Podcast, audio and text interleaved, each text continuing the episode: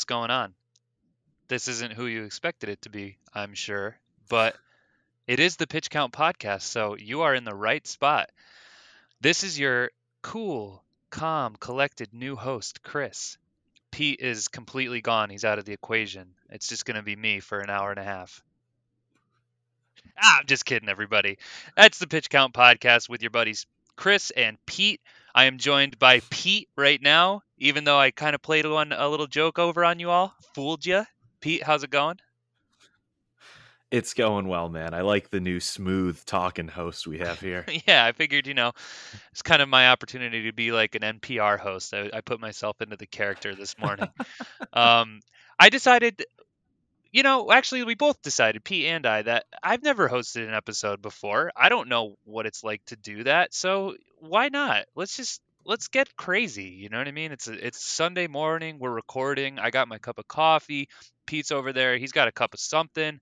And, you know, I just think that, yeah, he's got his cup of coffee too, right from the drive through of Dunkin', baby. That's what we do on this pod. So we We drive through we drive through Dunkin's and we talk about baseball. So without any further ado, you can follow us um, at Pitch Count P on Twitter. You can follow Pete at Pete B Baseball. Is that right, Pete? That's right. Yep. And you can um you can just follow me wherever I go. It doesn't even matter. You could just come right up on me and just say, I'm gonna follow you for a little while. I would appreciate that. I'll follow you back, even maybe, if you don't if Look you don't mind. Um, but yeah, so today we're doing a little something different. Pete and I decided to do kind of an on or like off the cuff um, episode where we break down some early player rater kind of situations, some some head turning situations. Uh, like, hmm, what's this guy doing? He's doing pretty well. Do you think that this is going to continue, or hmm, that guy's kind of dropped off the face of the earth? Do you think that I I should drop him, or or should I continue on and hope for the best? And and we're going to provide you with some answers today. Um, we've each picked out two guys that we think um, are overperforming on the player rater and that are going to be potentially good ideas for trade pieces or um, that we feel like might end up having some negative regression. There's going to be two players that we that are doing really really well that we think are going to continue to do really really well. And then there's two players that we believe are just like nowhere to be found in the top 200 inside their own positions even that we feel like eventually might have a chance to bounce back. So, um all that being said, how you doing, Pete? I'm doing okay. I did have to laugh at they're not even in the top 200 in their own positions. I must have read the directions wrong because I did not take like like a shortstop at single A. Like, Yeah, no, I know. I, I was I was getting a little crazy there, but you know what? That's just bringing a new mood, bringing a new energy to the pod. You know what I mean? Let's get a little silly. Um, you know, I figure if the guys on CP, CBS can talk about raisins for three hours, we could get a little crazy on this podcast too. yeah, well, I would say that that qualifies as pretty crazy. I do want to apologize to um, the people that listen to us because we recorded an episode a couple of weeks ago and it was the actual real episode 29 but i work was crazy so i never got it up that week and then i was going to post it that weekend but i got the second vaccine and i'm surprised i made it out the other side with how bad it was and then by the time I wa- I recovered and was ready to post it the material just would not have held up because we recorded the episode like two weeks ago so here is your official episode 29 that will be posted tomorrow. So we're recording Sunday, April 25th. This episode, you're going to be listening to it on Monday, April 26th. That's that's a good day for America and for all of our listeners especially. So, without any, you know, more puttering around because I think I've done quite enough of it already. Um, Pete and I are going to get into these breakdowns on players that we kind of have a little bit of a head turn at in the player rater for different reasons. So, Pete, why don't we start off with our two? How about we start off with our two underperformers? Kind of get this get this baseline going of guys that are just like out of the picture entirely. It feels like guys that you might have spent higher draft picks on um, then you're getting the return on in value at least for right now. But guys that we do feel like have a chance of coming back and posting some strong numbers for the beginning of or for the rest of the year because we are still kind of at the beginning of the season. Um, I don't think that anybody should be trying to sell low right now. um, unless they really, really feel like the the person that they're selling low on is just going to drop off of a cliff. But like, you know, I'm seeing a lot of guys getting dealt in our league already that I'm kind of like, or they're even getting dropped and then they're getting picked up the next day. And it's like, or whenever waivers clear, because they're not somebody that deserves to be dropped yet. They're having a bad time already. And it doesn't mean that it's going to continue, but they should not be dropped uh, immediately. So, like, we've seen names like Jeff McNeil. Um, who else? Who else are big waiver waiver names that we've seen? P in our 16 team league. This isn't like a 10 team league, by the way. This is 16 teams, very deep. So I don't know if he qualifies as a big name, but Eduardo Escobar was dropped very soon after the draft, and we're a league that counts total bases, and he's kind of an extra base hit machine. That's Eduardo Escobar of the Diamondbacks. So to see him dropped in a 16 team head to head league like a week into the season was aggressive, and obviously he's he's turned it around. Pretty, I mean, I think he's still hitting in the 240s, but he's got six homers. So um, you know, just don't give up on guys that you invested in so quickly. Yeah, and that's not to say that Pete and I are, you know what I mean, impervious to these kinds of mistakes. Like I dropped Jesse Winker and I'm I'm regretting it big time, but he was out for like 3 days and they weren't saying why. It was just some kind of illness thing. And um and I think that maybe it was just like they were concerned that it could have been COVID, so they held him out for a few days. I had thought that for sure, like it was going to be some injury long or some long injury stint because he had been on the IL for like three days, so I dropped him. And now I'm regretting it. And I think that that stuff's gonna you're gonna see that a lot. You know what I mean? Guys hitting the IL for a day, two days. So just be careful with your adds and drops. Um, you know, I learned my mistake, or I learned from my mistake early on. Hopefully, I don't make it, uh, another one this season. But yeah, I think Winker's a good example actually, and it plays right into who my first underperformer is. And again, this is an underperformer that up to this point where we're like, oh man, they're having a bad start, but we actually think they're going to turn it around. And I say he's a good transition because it's another Reds outfielder, and I think part of the very early trepidation on Winker could have been, well, first of all, he's a very streaky player. Now maybe there's some mysterious injury going on. And on top of that, we're still waiting for the return of Shogo Akiyama in a in a decently crowded Reds outfield. Um, and so my first choice is Nick Senzel, and I have those same concerns. And I was pretty close to actually dropping Nick Senzel, and I did drop him in a lot of leagues that I'm in. But the league that we bring up all the time, uh, our our 16 team head to head league, there, I haven't dropped him yet, even though I've come really close. And that's because I think he's going to turn it around. First of all, Senzel has a ton of pedigree, right? Where I mean, we're talking about a former number two overall pick in the draft. He's still just 25 years old, so there's no reason to think that he's he's doomed. But you could look at his stats so far and be like, eh, I don't think he's going to figure it out this year. He still has no homers, only two RBI. He's only stolen one base. He's batting 230. But there's a lot of positive signs, particularly in regards to plate discipline.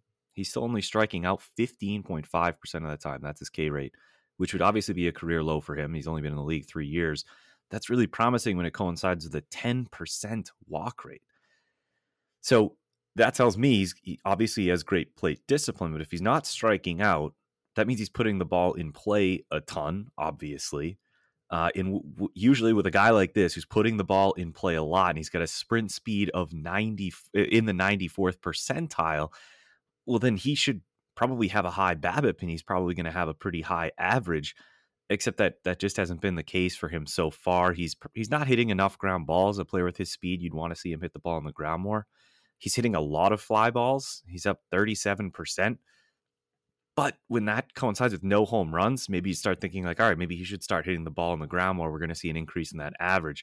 I look at his BABIP and it's just 279, which isn't terrible. But with a player with his speed, we want that to be a little bit higher. And I, I think the kind of final nail in the coffin as to why I think Nick Senzel is going to turn things around. Again, aside from the the high walk rate and everything else is that he actually is also hitting the ball pretty hard.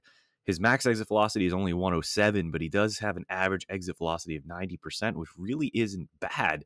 So when you add all of that up, this is a guy who's not chasing. He's got great discipline at the plate. He's got terrific speed. He's got a lot of pedigree. Plays in a great home ballpark in a terrific lineup.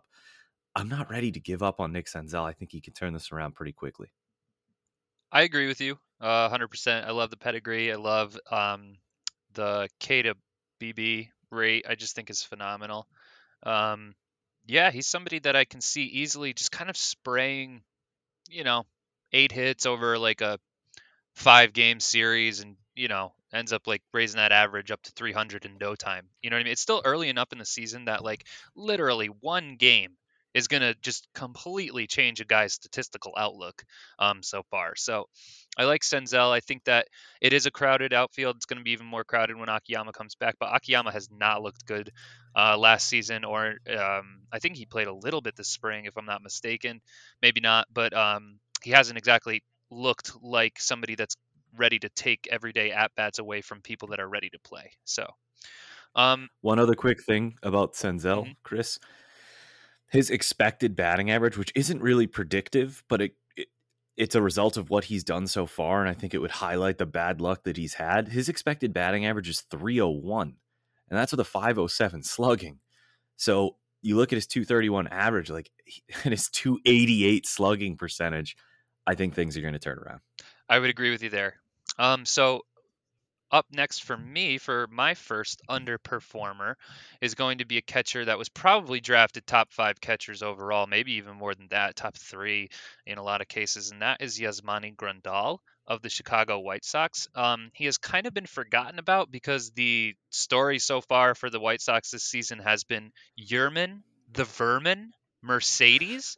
It's actually pronounced Yermin, I know that, but in our league, I like to message the guys every time he hits a home run because he's on my team and, and just let out a nice Yerman the Vermin because I, it's just a great nickname. Um, uh, so yeah, he's kind of been overshadowed a lot by by uh, Mercedes, um, who's been like the story even of MLB. So it's not like you know what I mean. It's not for any reason of of anything other than this kid's just kind of come out of nowhere. But um, Grandal has posted some pretty paltry numbers uh, so far this season. Uh, 130 average, only two homers, six runs, you know, nine RBIs. So some counting stats there because he is in a loaded Chicago White Sox team, and that's one of the things that I really love about him. Um, but you look a lot at his kind of deeper, advanced metrics, and there's a little bit of reason to kind of be like, you know, I don't know if this is going to continue. Um, so his K rate or his K percentage so far this year has been the best of his career at 17.5. So he hasn't been striking out, and his walk rate even matches it at 17.5. So the guy walks a ton, just as much as he's striking out right now. And he's always been kind of known as a strikeout guy, but if he can keep it under 20% limit for that um, K percent, he's going to be making a lot of contact, and he makes a lot of hard contact too. Um, his max exit velo this year is 108.6. Average velo exit velo is 92.6. That's um, the highest mark of his career as well. Um, his X batting average is 232, which would be the highest of his career since 2019, where it was 238. So his underlying average is actually saying a lot more than his actual average right now.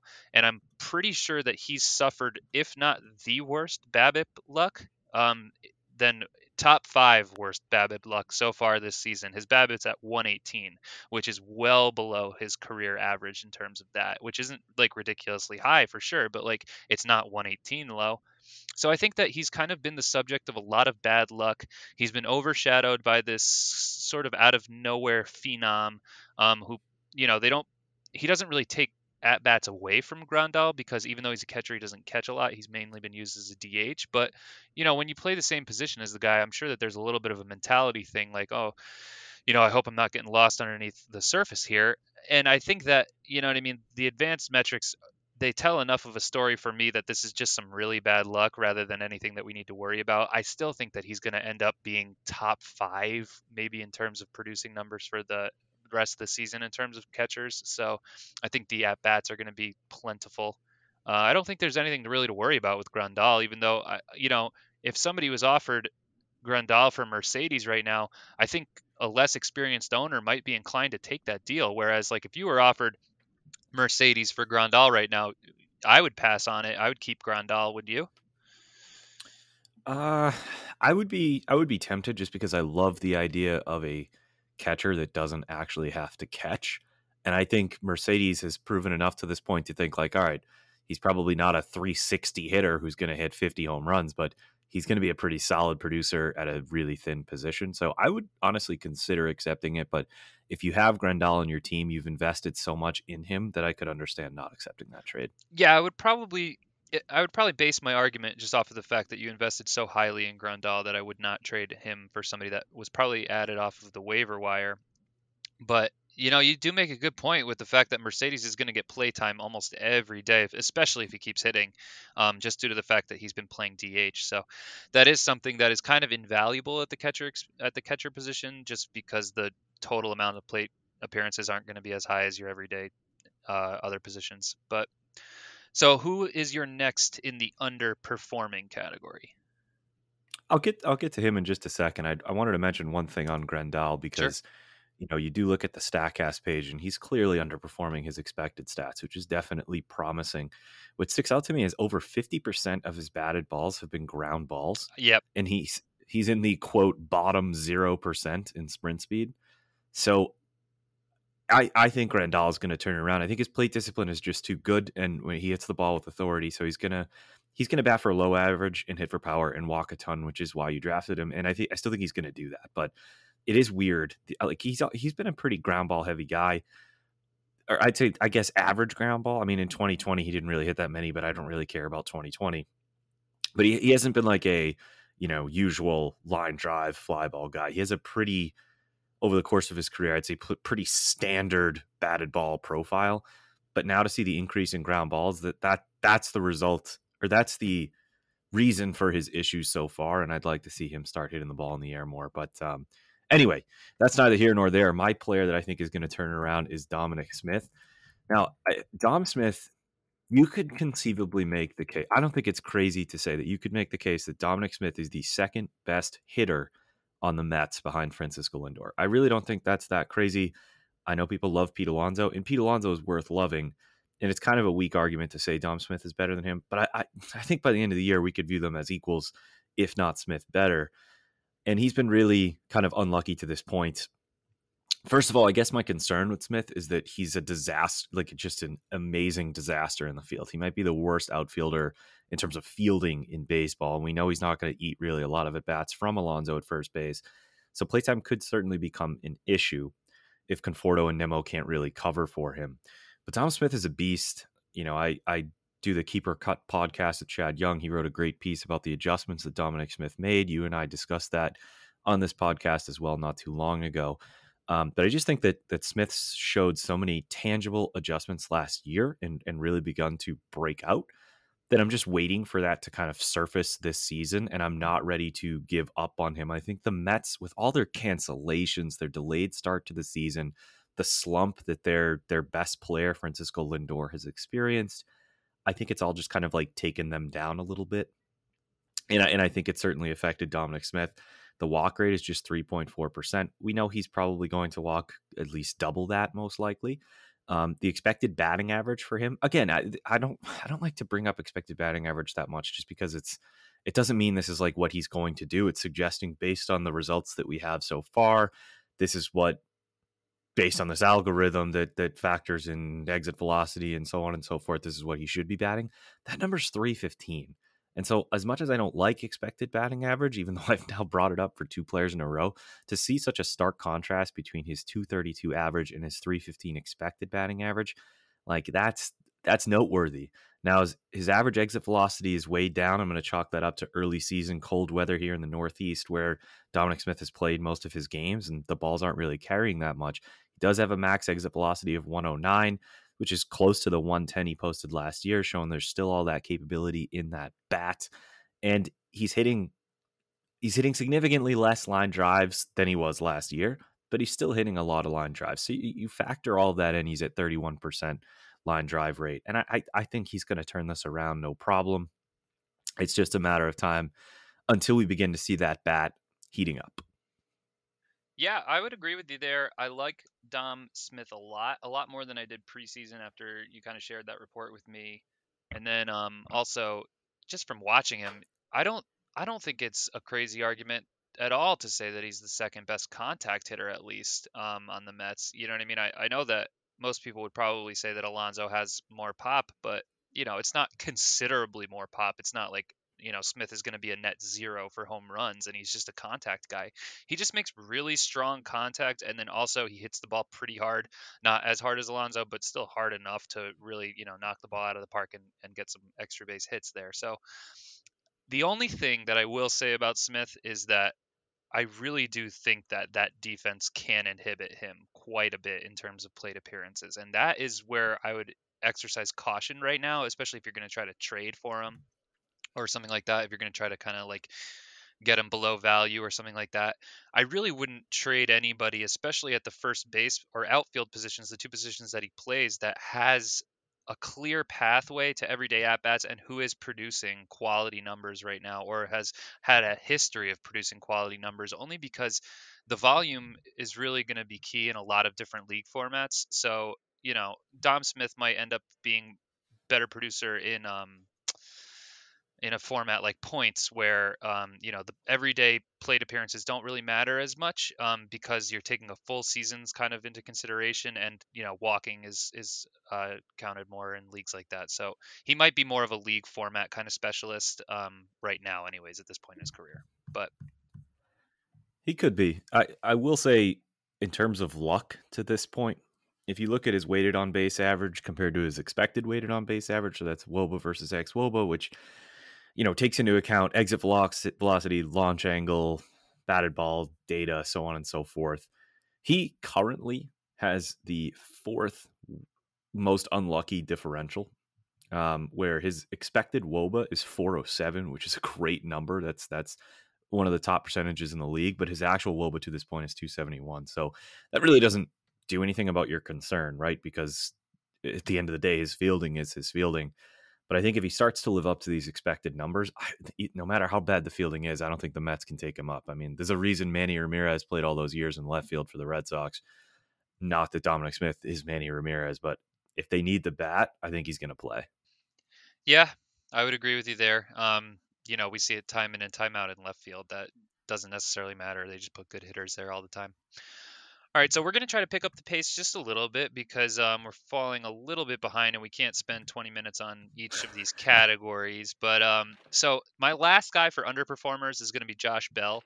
Um, you know, you brought up a lot about uh, Grandal, the the ground ball kind of, you know, how he's hitting the ball on the ground quite a bit in comparison to years past. And Josh Bell's even doing that to more of an extreme level. Josh Bell, um, they obviously got off to a slow start, similar to the Mets, and I think that the Nats are also kind of recovering from that. So he hasn't had too many plate appearances yet, but he's hitting the ball on the ground 60% of the time so far, and that's just not exactly who he is. He's been a ground ball hitter um, in the past, and normally the years that he's been more successful, he's hit the ball on the ground less. So we want him to hit the ball in the air more, and you know that's the goal. And if he starts to do that, that's a very good sign that good things are going to come for Josh Bell. The more he hits the ball in the air, the better he is. Um, last season with Pittsburgh, when he had the down year, he was hitting the ball 55.7% of the time on or in the ground, and that's just not going to do it. Uh, the year before that, when he ended his breakout in 2019, it was 44% on the ground, which is still pretty high, but it's not that bad. It's not that um, or it's it's serviceable. He can he can hit the ball in the air plenty to get enough homers and enough extra base hits. So I think that that's pretty much the the biggest key for Josh Bell. Um, right now, uh, his ad his average exit velo and his top exit velo are still pretty good. Um, his hard hit rate is still looking pretty good. His launch angle, which you know is going to explain if he like has really deserved to be hitting the ball into the ground as much proves that he has. It's like almost negative right now, so he's just not hitting the ball in the air, and he hasn't had enough plate appearances, in my opinion, to like kind of lock him in and say that's what he's going to do all season. I think he can turn it around. I think that that club's been a little bit um, sort of downtrodden since the slow start as well. So I, I expect to see different things from Josh Bell. I do too. I think he's a great pick for this, and it brings me some relief that you that you picked him because I have quite a few Josh Bell shares. I think it's important to keep in mind he had that great spring. Not that we want to put a lot of stock into spring training, but he had, he was 18 for 47 with with six homers and 15 RBI. And it was like, all right, Josh Bell just needed to escape Pittsburgh, get a fresh start here in Washington. They got him for a song and then he was bitten by by COVID that's impacted really like half of that team.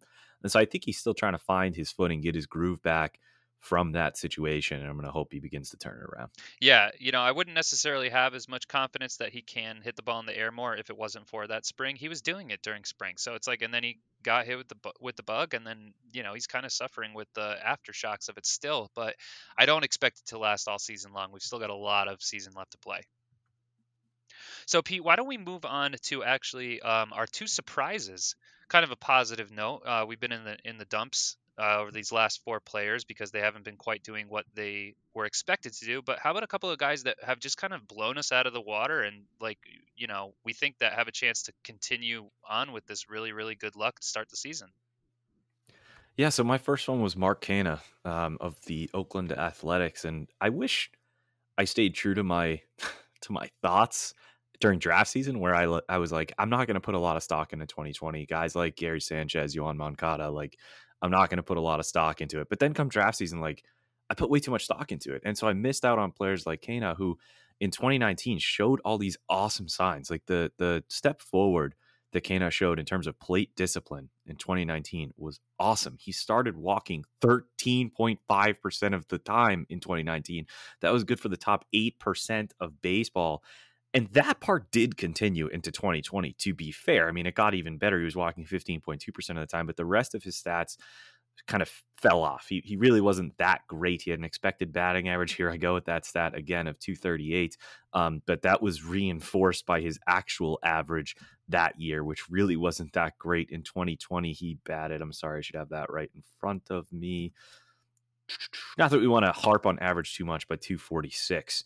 So it looked like, uh oh, maybe it was just a blip in the radar. 2019 was a a fake breakout, but it was actually 2020 was a fake step backward, and it wasn't even that bad. And yet here he is tearing it up this season. He only has three homers to go with seven RBI, but I believe he's been leading off a lot for Oakland, so I wouldn't expect the RBI numbers to be that high anyway. And his OPS is 890. Um, those stats that that we want to see from from Canha, that kind of our expectations, like not chasing, walking a lot, having decent numbers across the board, other than that average exit velocity, is exactly what we're getting. Um, he's a, he's a big reason why Oakland is on this awesome winning streak that they've been on in first place in the division, and so particularly in and I know we're just talking five by five by the way for our listeners. We're not talking points leagues. We're not talking um, on base leagues where Canha obviously has more value, but even in these formats, Canha is really valuable. And and before I, I turn it over to you, his sprint speed is in the 78th percentile. He already has four stolen bases this year, and Oakland is clearly showing that they're aggressive. We're seeing it with Laureano as well. Four stolen bases in 92 plate appearances. He had four stolen bases in 243 plate appearances last season. So you can see he's on some kind of pace here. So if he's going to be a 90 runs, 20 homer, 70 RBI, and 10 to 15 stolen base player with a, a, a pretty good average because he doesn't strike out, whoa, that's pretty awesome. So I'm pleasantly surprised, and I actually expect it to continue. Yeah, I do as well. And I think I don't know if you mentioned it or not. He's been leading off most games, right? Pretty much all of them. Yeah, and that's where I think the stolen bases are coming exactly. from, and conversely, it's impacting the RBI. Yep, exactly. I mean, yeah. So you're gonna have to kind of like compromise a little bit, right? He's not gonna necessarily be like um, as much of an RBI guy, but he wasn't ever a huge RBI guy in the first place. You never drafted Mark Canha being like, oh, I'm going to lock in RBIs with Canha. So it's like, exactly. you know what I mean? Put him in the leadoff spot where he can be that guy with runs, maybe. And then he can also steal a few bags and he can, um, you know what I mean? We know that he can hit for some pop. So, and if his sprint speed is almost in the 80th percentile, then there really isn't any excuse to just let him kind of run, especially in that lineup that's kind of trying to figure things out right now. So, like, kind of figure out an identity. So maybe Mark Canha in the leadoff spot is really like exactly what they need to kind of like set in that identity and, and show to people that they can still win games, even though they don't have the team that they necessarily had like two or three years ago. So I love the Canha pick. I didn't know exactly know where to put him out of these three because he was like a name to me that I really wanted to mention, but I'm glad that you decided to put him here. So for my first guy, I've got Wil Myers. He ranks 13th overall amongst hitters um, this season so far, and I don't really expect that number. I don't expect it to be as high maybe at the end of the year, but I don't think he's going to drop off of a cliff anytime soon. He's made some really, really um, evident adjustments with his swing. He's got the bat resting on his shoulder lower, which looks kind of odd, but then when you look at the path that his swing takes, it just makes for this beautifully straight and quick path to the ball, and it's been it's been um it's been proving quite effective, I think, so far this year.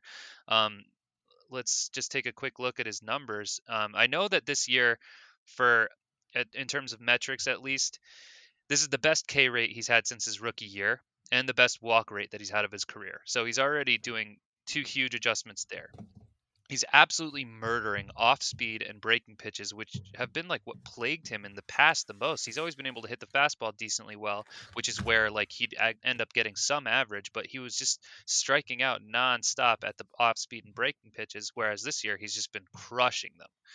Um, so the power metrics that like they don't really look super great um, in terms of like his hard hit or anything like that, but I think that he might be kind of doing the opposite of what a lot of hitters do, where he's not selling out for power. He's selling some of his power for more contact.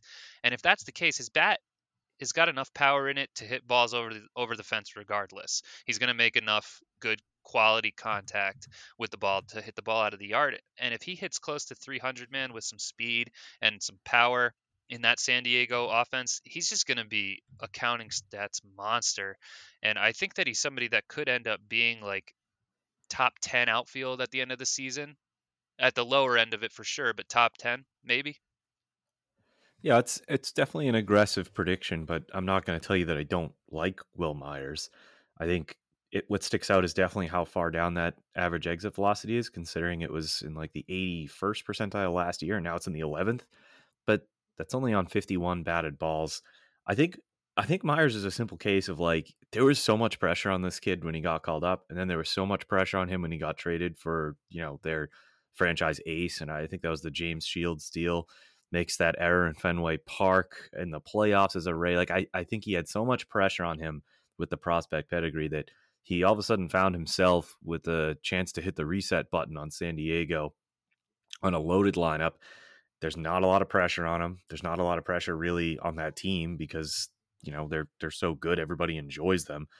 So I look at him as like he's just in a comfortable spot with a lot of talent, and I kind of expect it to continue. I know that's not exactly hard hitting analysis, but we've always expected Wil Myers. We always knew Wil Myers had talent, and now it's kind of low key blossoming. So top ten, I, I think is is aggressive, but I'd be lying if I said he didn't have that kind of upside. Yeah, I would agree that it probably is aggressive. I'd I'd feel safer if somebody told me top 20, obviously, but I think that if you told me that he finishes like 10th 11th, 9th. I'm not gonna. I don't think. I don't think that's crazy so far with what we've seen. Um, so who's your next uh, candidate for uh, somebody that you think the success is going to continue? So this is a player who you. I'm just going to say you stole him from me because I have him in like every other league, and it doesn't even matter the format in in Yahoo. Um, I actually don't have him in NFBC, and in my one Ottoneu league, I obviously wasn't able to get him because he was probably already rostered. But that is Jazz Chisholm who I'm not going to spend a lot of time on because if you listen to any fantasy baseball podcasts, like you've you've already heard enough about Jazz Chisholm.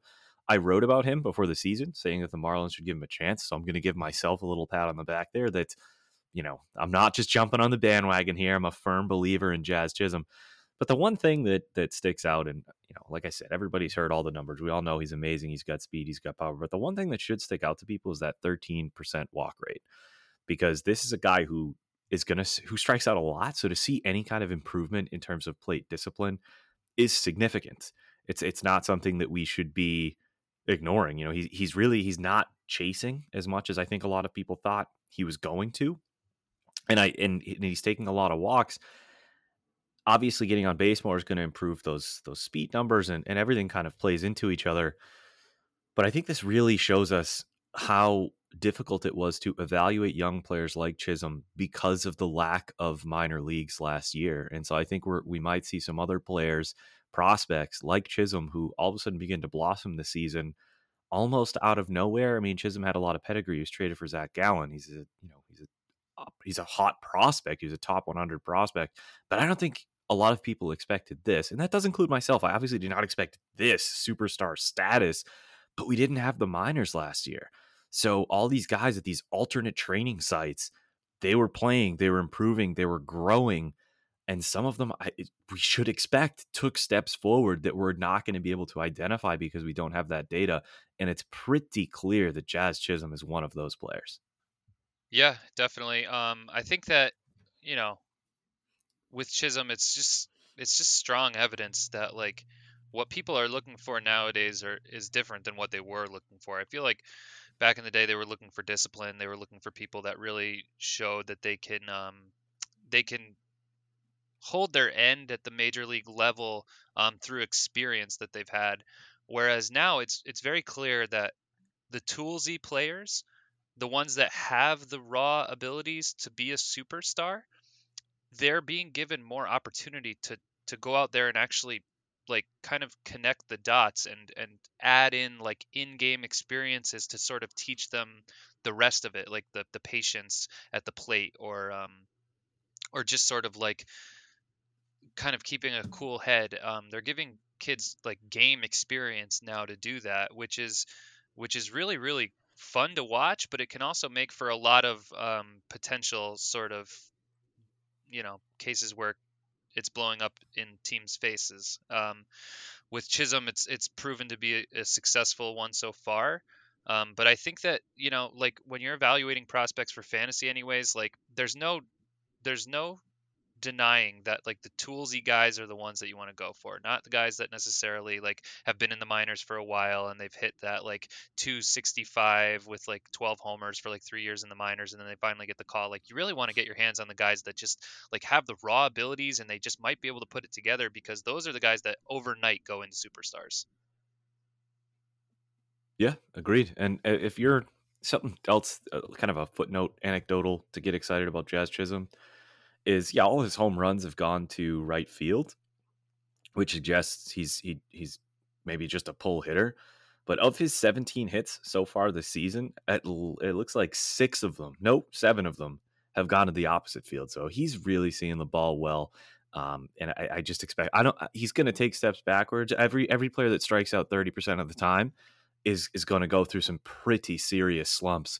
But I guess what I'm telling you by bringing him up, because every podcast is talking about Jazz Chisholm, is when he goes through that slump, do not give up on this player. Yeah, no, def- I'm definitely not in our league. Um, I mean, I look back and I think I see a lot of the same things that I saw when Acuna was first coming up. I'm not going to try to say that Chisholm will reach Acuna level the way that Acuna did as quickly, maybe, but like I just see a lot of similarities there. Um, so my other guy, in terms of who I think success will continue to translate for, is Marcus Semien and it might be a little bit weird because Semien's only hitting um, 213 right now, but he is 26th overall amongst hitters on the player rater. And um, I think that he's somebody that could end up being like a surprise top 50 kind of output kind of dude in terms of overall, just um, batters, anyways, not like overall top 50 players with pitchers included. But um, he's somebody who's believe it or not, seems to have sold out for a little bit more power this year. He's already hit five home runs in 80 at bats, um, which would definitely put him on one of the quicker paces that he's been on so far in his career. And his X batting average is pretty bad at 195. So it seems like he's kind of selling out for some of that pop. Um, but there's a lot of things to get excited about. So his whiff rate is kind of middle of middle of the road. His chase rate isn't too bad. Um, so he's not necessarily going out there like swinging at a ton of breaking balls and missing them entirely. But he is he is kind of adding a little bit more swing and miss to his game than you'd like to see. But the two pitches that he's been clobbering the most so far this season are the four seamer and the mm-hmm. sinker, which he's going to see a lot of because he hits in a stacked Toronto lineup. And especially when Springer comes back, pitchers are going to be looking to get Marcus Semien mm-hmm. out because they're going to be worried about Bichette. They're going to be worried about Guerrero. They're going to be worried about Springer all around him. So Semien, I believe, out of anybody, is going to see the most fastballs and the most sinkers in that line in the top of that lineup. And if he does, he's just been straight murdering them so far this season, and he has not been missing them. He's been missing the off speed and breaking stuff quite a bit, which has resulted in a low average. But I think that you know, with more and more fastballs seen as Springer comes back and as guys um, become more and more aware that Guerrero and Bichette are legitimate threats, um, I think that Semien's going to put together some really, really great counting stats in that lineup. And um, I think the average is going to end up bouncing back a little bit more too. Yeah, you, you made the exact point that I wanted to make. I talked about this on the, the Keeper Cup podcast weeks ago that was his ability to hit the fastball. And when we look at his 2019 breakout, where he finished like third in MVP voting, that was like one of the most low key monster years from a player. Um, and Semien tore it up that season. He hit 302 off fastballs that year, and 26 of his 33 homers came off the four seamer. And you're right, if he's batting leadoff or second in that lineup, and I think it should be second because I think George Springer is obviously one of the best leadoff hitters in baseball regardless, we can assume he's going to be in that that the top two, right? Because Cavan Biggio has has not been great either this year, and he's not hitting for power like Semien seems to be. So if he's in that spot, he's going to see a lot of fastballs. He's going to tear it up. And the other thing to get excited about Semien, if you're if you're worried about the batting average, he's only hit 14%. 14% of his batted balls have been line drive so far. That is that that's absurdly low including for him. I mean, he's a career 26% line drive hitter, which is basically the MLB average. So that's that is not going to continue. It has resulted in in more fly balls as opposed to ground balls. And with a player with his sprint speed, really, I mean, it doesn't really matter your speed if you're hitting a fly ball. But you, if you saw more ground balls, you could assume his average would be higher because instead less line drives has resulted in more fly balls. That kind of explains why the average is so low. He's hit 40% fly balls so far, which uh, no matter how fast you are, how good of a hitter you are, if you're hitting 40% fly balls, you are not going to hit for that high of an average. Uh, so I think I think that's just what Semien's been bit by. And one last thing about the fastballs, they have to throw him fastballs because his plate discipline is so good. I mean, it's a guy who's posted at least a 10% walk rate each of the last three seasons he's he's not going to swing at your nonsense. So you got to meet him in the zone. And if you don't want to face Vlad or Bo or Teoscar with men on base, you have to pitch to him. I think that's an excellent point. Definitely. Um, and if you don't mind, Pete, I'm actually kind of going to go back to back here into our next category, which is our guys that are overperforming, we believe, on the player rater, and that you might want to trade right now, or that we expect to to see some negative regression. If you don't mind, I'm just going to jump right into Nate Lowe, um, only because he's somebody that's got like a lot of things that like Semien's not doing or that that they're doing similarly, I guess. Um, so Nate Lowe right now is just tearing the cover off the ball. Um, he's he's had five home runs so far, 20 hits, 17 RBIs, um, and he's been just sort of like this crazy power output dude um, in the middle of a Rangers lineup where they didn't expect to have really anybody there um, besides Gallo. So so he's been proving this year that he um, is somebody that they should be very happy that they acquired from Tampa Bay. Um, his max exit velocity is in the 94th percentile. Um, his barrel rate is in the 84th percentile. So he's just like making really quality contact and really hard contact. Um, he's only hitting 256 right, or he is hitting 256 right now. I guess I shouldn't say only because I'd expect that number to drop quite a bit. Um, I don't think that he's going to be a 256 hitter um, at the end of the season. And it mainly has to do with how many times he's seen the fastball and how well he hits the fastball um, because his chase rate has been very has been um, very good. Like he hasn't chased at a lot of pitches outside of the zone yet.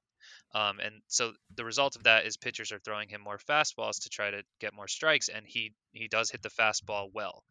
The the issue is that he does not hit the breaking ball well and he doesn't even see the breaking ball that well. So so far he's just had a, in my opinion a lot of good luck with maybe not chasing at you know fastballs out of the zone and not getting a lot of breaking balls to miss because the breaking balls that he has seen so far this season have left him at a k percent like in every single breaking ball he strikes out at a 33% rate or worse um, with the fastballs he strikes out at a much better a much less rate, so that's better for him. Um, but I think that as he sees more and more breaking balls, he's not going to have as many opportunities to to lay off of them because they're going to be more situations where there's pressure on him in games and he's going to want to get a hit and if he can't really hit the the breaking balls that he's seeing and he he sees them more often i think that he's going to be chasing more often i don't think that that chase rate is real i think that it's going to end up you know suffering through meg- mega negative regression very soon. Um, so I, he's somebody that I think that will hit for a lot of power, but like I don't think that he's a better co- uh, contact hitter than Gallo. I think that they're probably very similar at the end of the day, and he probably, in my opinion, has less power than Gallo, like game power, anyways. Maybe the raw power they're kind of even, but like I just I think that he's sort of like going to be a worse version than Gallo when people might be thinking that he's a better version. Yeah, that's fair. I would definitely, definitely prefer Gallo despite the slow start over Nate Lowe. My concern with Nate Lowe is it's it's actually similar to if you remember Brandon Lowe's breakout a few years ago, where Lowe had these amazing numbers, but it was kind of misleading because he could not hit lefties. He couldn't. Nate Lowe is in the same situation. He's got a 1063 OPS against righties, which is fantastic. Against lefties, He's got a 33% strikeout rate and a 581 OPS. he can't hit lefties. Now maybe that changes. Um, I you know that's that's obviously a possibility. He's still just a rookie. He's getting his feet under him. And the good news for him, I guess, is that the Rangers don't actually have a whole lot of options to replace him at first base against lefties. And it would be the strong side of a platoon if he was in a platoon. Obviously, as the lefty, he'd face righties. The majority of pitchers are righties. But if you're looking at this guy as some kind of like cornerstone or something like that, especially in weekly leagues, like I'd look, is he facing lefties? Because if he is, I'd almost rather just not have him in my lineup at all because you're probably getting an offer, um, at least with very little power, if he is facing a left handed pitcher. He has really struggled against them. Yeah. Um, so if you end up getting a platoon player out of it, um, you know, that's not exactly what you're going to be looking for. I would not recommend trading for him. I would maybe recommend trying to find somebody that was looking to buy him. Um, so Pete, how about you? Who's somebody that you think um, the success so far is kind of a mirage? Uh, sure. I think Tyler Naquin. Um, like the Statcast page is incredible, which is great. I mean, it's it's going to be incredible when it's April 25th and you've hit six home runs with 18 RBI and you're slugging 589 or whatever. I mean, he's been if you had him on your roster to this point, great job. But I just dropped him yesterday actually because I, I saw that Luis Patino was going to make his debut today. So I, I wanted to to grab a pitcher. And that's in a 16 team league. You may think, whoa, it's aggressive to drop him in a 16 team league.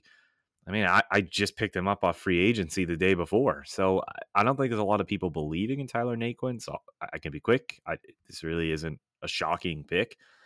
30 years old, a very crowded outfield. Like we said, Akiyama could be coming back soon. And obviously, if Naquin's batting like this, they're not going to bench him for for Shogo Akiyama. But I I just don't believe in it. I don't know why people are throwing him fastballs. He crushes fastballs. Everything looks great from the exit velocity to the max exit velocity. I'm just simply not a believer. I'm going on the record that I think he is a, a pretty strong power hitter. I think if he continues, if he bats leadoff for them most days, and he is a lefty, then yeah, he actually could have a pretty impressive fantasy season. But I do think this is a mirage. Yeah, I think that we both have a lot of issue with guys that we feel like are getting a lot of playtime right now due to X, Y, or Z reasons, and we expect that to change. You know what I mean? Naquin would still be what the third, maybe the fourth best option in terms of just fantasy outfielders on that team. I would still prefer Castellanos. I would still prefer Winker, um, even though Winker doesn't even play every day.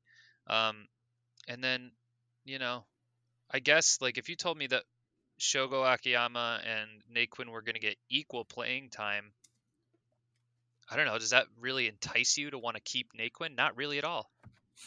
Well, you, I mean, their center fielder is Nick Senzel, and there you so... go. They have Senzel too. I think I'd even prefer Senzel to Naquin over a full season. So, you know, to say that you drop the fourth best fantasy outfielder for the Reds, big deal. you know what I mean?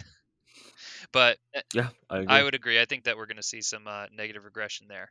And then for my last player, I went with a Tampa Bay Ray, which is why I do feel like you know I went with them as somebody that I would maybe sell because the Rays like to diff- play different dudes, plug and play depending on the matchup.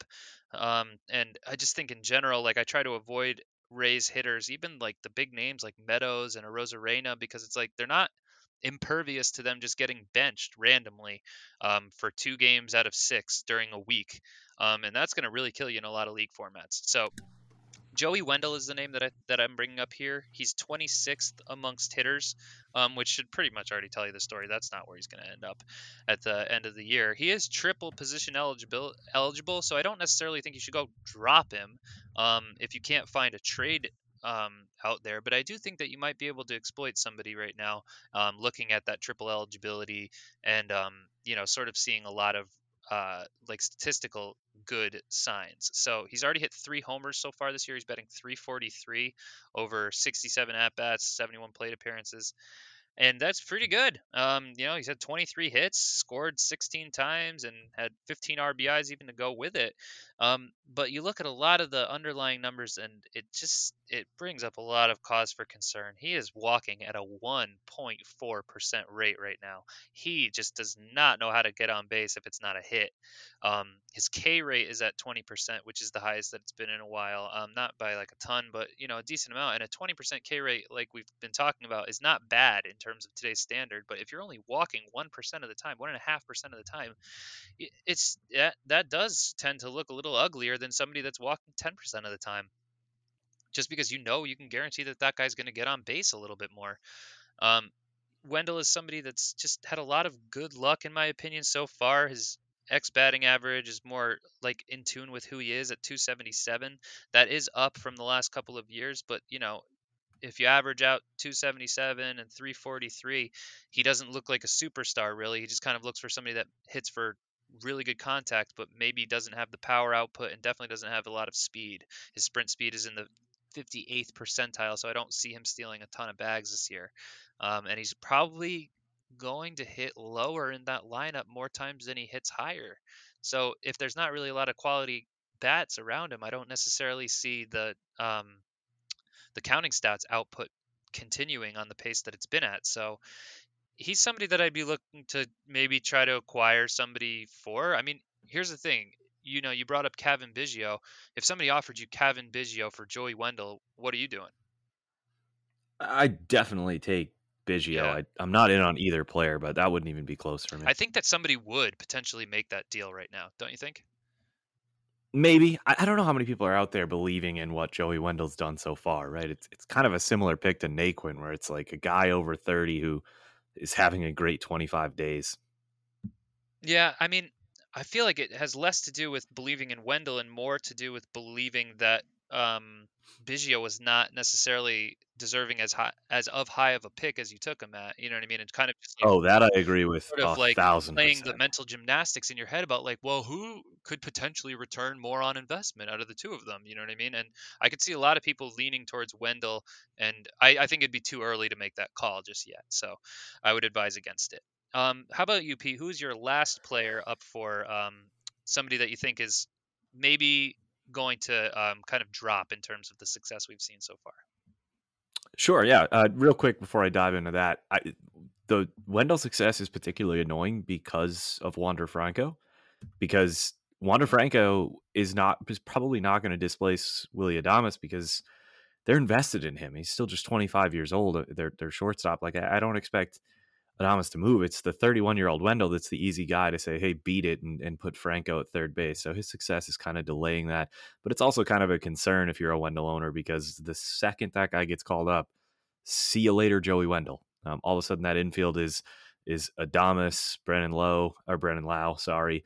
Um, at first base, Yandy Diaz, who they like. And then obviously at third base would be Wander Franco. So Anyway, um, my last pick for overperformers is Garrett Hampson, which is I think it's a debatable pick. I think a lot of it, people have been waiting for the Garrett Hampson breakout. It looks like we could be amidst it right now. He's still only 26 years old and he still plays in Coors. so all of that is obviously very exciting. But you you look at his expected st- statistics; they're not that great. He does not have very good plate discipline. The Rockies have a lot of like mix and mash options. So uh, for a guy who strikes out over 25% of the time, you can expect there's going to be some serious slumps. And during those slumps, he's going to find himself on the bench. I'd like to see him hit more ground balls with that sprint speed because I think that's that's an advantage for him at the same time when he's at home at Coors.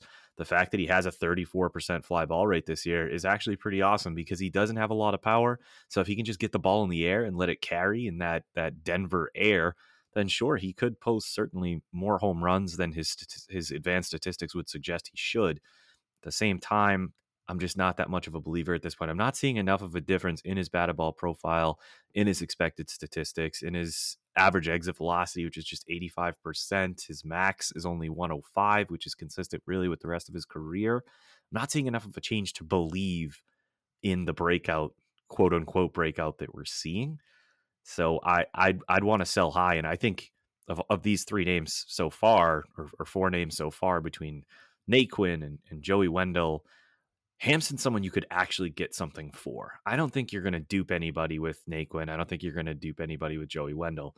But Garrett Hampson, a young 26 year old Rockies player, yeah, I think you could get something, especially because of the stolen bases. And I'd gladly move on from him for something of, of quality.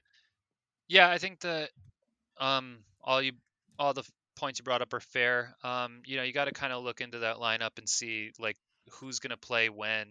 Um, you know, you have Tapia, who's a great left-handed bat um, against righties. He's going to be taking a lot of at bats um, versus righties in terms of that outfield. So, and that outfield spot like would be Hampson's if Tapia wasn't in the lineup. And then you look at the second base position, and they've got a few guys that can play there. They've got uh, McMahon, and then they've got Brendan Rodgers uh, coming back at some point this season, who I think that they like quite a bit. Um, and then I do think that they they still like Fuentes quite a bit um, to plug in at first or third every once in a while. Maybe not all the time. Maybe not as much as he, had been at the beginning of the season. Um, he's really not shown anything good except for his defensive capabilities. But when you're in Coors Field, defense tends to end up being an important factor, especially at the hot corner. So, you know, he might end up getting some of those at bats, especially against the righties, because Hampson is a right-handed batter himself, and he he typically does way better against lefties than he does um, versus righties. So when Brendan Rodgers comes back, um, I think that that's just one more name to add into the mix of people that could potentially take at bats away from Hampson. And um, if Hampson ends up regressing even slightly, I think that he becomes more of a platoon player that he had been, um, rather than all of a sudden these last two weeks he's been kind of a, a mainstead everyday guy. So um, I would watch the playtime there. That's that's going to be key. I think it's a great point about Brendan Rodgers. Yeah, um, and I think with that, Pete, has that been everybody? I think that I'm covered for the most part. That crosses every name off my list. Yeah, this well, this was a fun little experiment. Um, I think that we're going to be right on some guys, and I think we're going to be wrong on other guys, and that would be my hot take for this episode. um, but so it's going to be like every other episode yeah, and fantasy season ever. Yeah, All right. Yeah, exactly. But I, I think that this was a worthwhile exercise, and I think that our listeners are going to take one thing away from this, which is that I'm a way better host than you. But other than that, that is true. That is uh well see I've hosted 28 episodes up until this point. So you have another 27 to go. So we'll see at the end of that once yeah. the sample size. I also have off. another like 27 championships to go before I ever catch your record in World Series of Fantasy Baseball, our main league. So I've got a lot of catching up to do in general. True. So I'm not gonna, you know, I'm gonna humbly brag about this uh, this hosting job that I did today. Well done. And if I had 27 championships, I would be a lot older than I am right now. Fortunately, we're only in year 15. You have plenty of time to get. Well, up. I feel like you've been playing since what age two, and you've been winning every year. So it's like, yeah, that would put you on pace for about 27. But anyways, regardless, we are so glad that you chose to listen to us today. All of you seven people out there, that might be even pushing it, but um, yeah, just thanks for listening every week. We really appreciate it. This was really fun for me, uh, Pete. I hope you had a good time as well. Got a, I did absolutely got a big thumbs up on the video there. You didn't you didn't see, but uh, but yeah. so so we're thrilled to be presenting quality material to you every week, and we are going to be back next week with another one, another banger, another one. So from us at Pitch Count Podcast, this is Chris and Pete saying later later.